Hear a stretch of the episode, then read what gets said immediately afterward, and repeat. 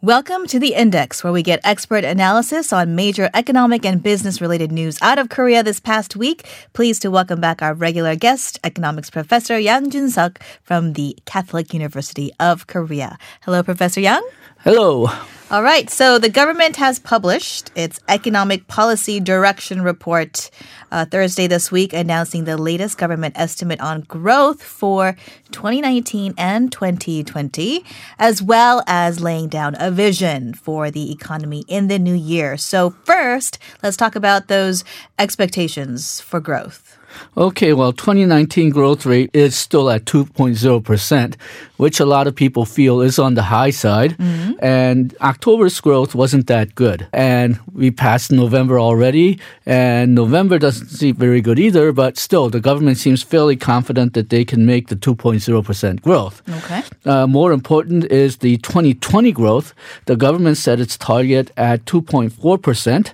That's a bit higher than the estimates for the other government affiliated organizations and international organizations such as Bank of Korea, KDI, OECD, and the IMF, which estimates around 2.3%. But it's much higher than the pessimists. a lot of the private, domestic, and international research institutes, they put their uh, next year's growth rate at about 2.0% or lower. Okay. Uh, so government is on uh, very optimistic side of the estimates here. Yeah, they seem to think that there are things that are going to turn around in the new year, including semiconductors. But uh, what? How did they arrive at uh, some of these numbers? Because okay, exports well, are doing so. yeah. Uh, government uh, feels that the consumption will rise by 2.1%. That's slightly higher than it was this year. And then investment uh, will rise by 5.2%, due in large part to semiconductor investment. This is uh, for next year. Next year, 2020. Mm. Now, 2019, business investment fell by 7.7%. percent mm-hmm. So, in a sense, they're estimating a very optimistic scenario for business investment. But I think part of the reason why they feel that way is that they feel that we've hit bottom, so it can't go anywhere but up. Mm. Uh, and then construction it fell this year, and they estimate that it'll fall again next year, though perhaps not as much. Uh, and inflation this year, they estimate that it'll be around 0.4%, but next year, uh, 1.0%. It's still on the low side, but it's stronger than this year's. Uh, and then the ever important exports, they estimate that it'll go up by 3.0%, and imports will go up by 2.5%. A large, large part of that is due to recovery in semiconductor prices and hopefully a some kind of an agreement in the U.S. China trade war. Mm-hmm. But again, that's not entirely clear exactly what will happen. We have the optimists and we have the pessimists pretty much solidly divided, and government, for obvious reasons, are solidly on the side of the optimists. Mm, right. And just for comparison's sake, this year we saw exports fall by 10.6%, imports fall by 6.4%. So let's go ahead and move on to policy then. What are some policy stances that the government has announced for Okay. Okay, well, their plans, uh, they summarize it as one plus four pillars. Okay. The uh, one is the getting beyond current economic situation, the uh, getting beyond the slowdown. And the four pillars are strengthening innovation, strengthening economic foundations, improving inclusive economy, and finally preparing for the future, or at least that's what they call it. Now, on the innovation side, they target various industries. So new types of semiconductors, semiconductors uh, intermediate parts and chemicals which are needed to make uh, products like semiconductors, that uh, products that we had a lot of trouble with uh, with J- Japanese export restrictions this year, mm. Uh, and innovative capital ventures, venture firms, and services. These are uh, classified as innovation policies, and then policies dealing with economic foundations.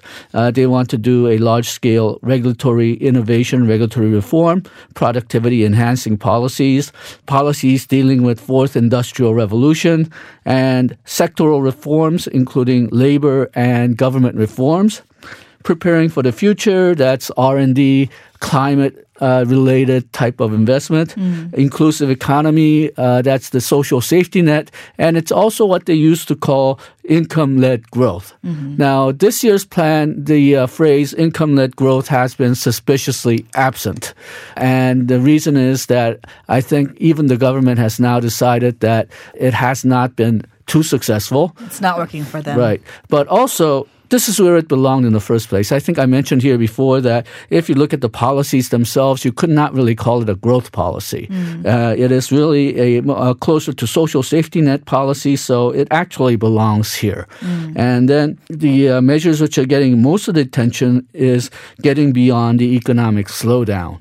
That's the uh, one plus one pillar that uh, okay. we had, and what the uh, biggest plans there? The biggest uh, component there is 100 trillion won allocated for investment, and 25 trillion won of that is for private investment, but 15 trillion won of that they haven't really uh, specified what for, just private investment.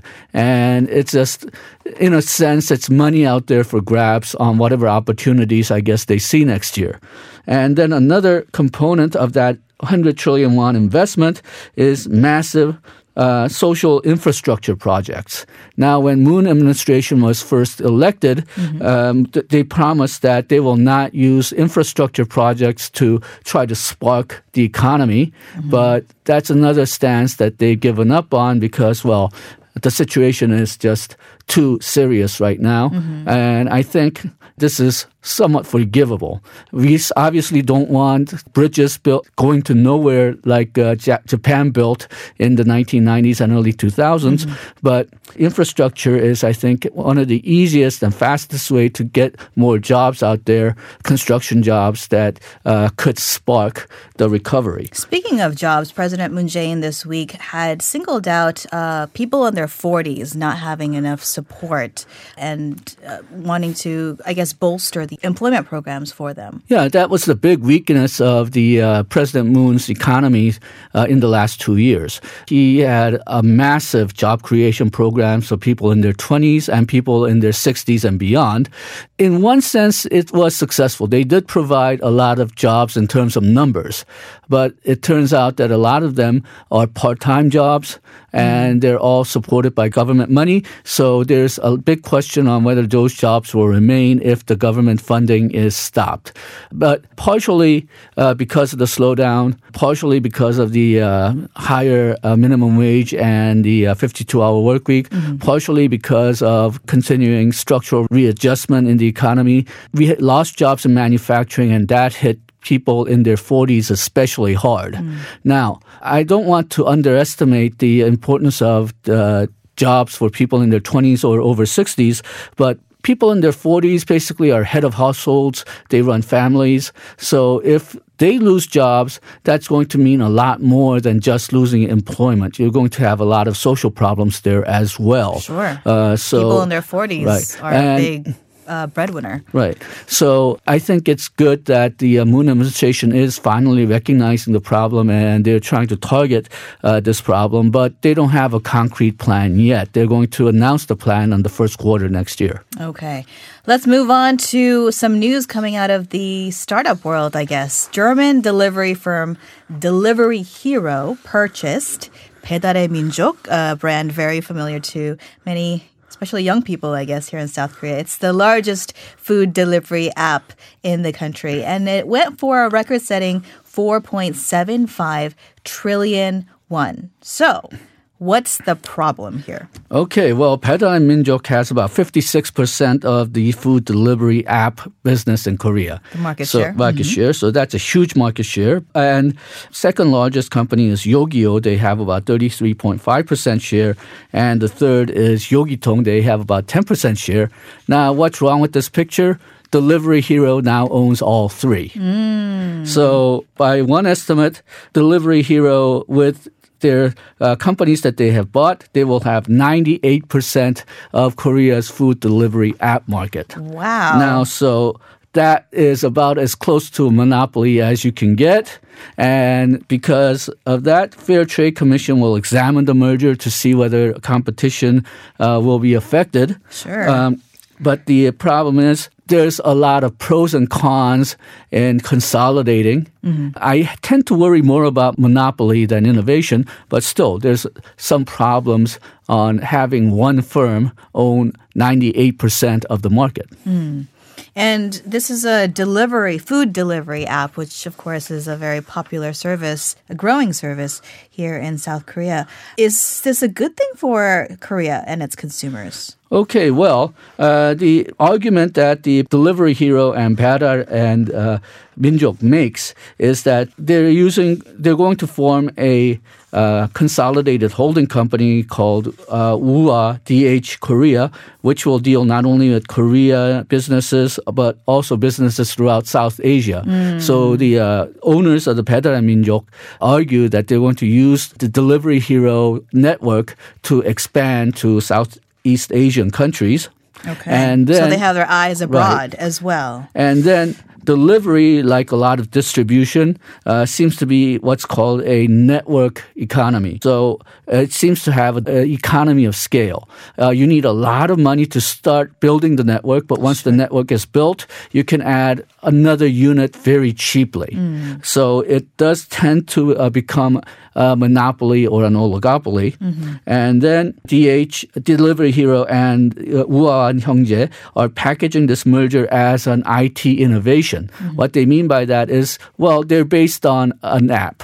And they're saying that this app can be developed into a platform that can be used for things other than food delivery. Uh, so they can build themselves up to be, uh, to take an example, maybe even an Amazon where they're going to sell. They started out with food, but they're going to expand into a lot of other sales uh, of goods and services. Okay.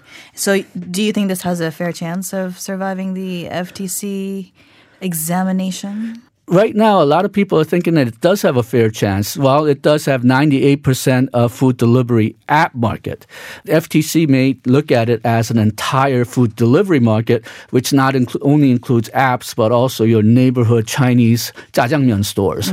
By that margin, they may not consider this a, uh, such a high market share. But I tend to think that food delivery app is a special market of its own, and having a 98% of that share makes me a lot nervous. Yeah, maybe if you own a small business restaurant as well. All right, we'll have to leave it there. Thank you so much, Professor Yang, for bringing us these stories for us today. Thank you.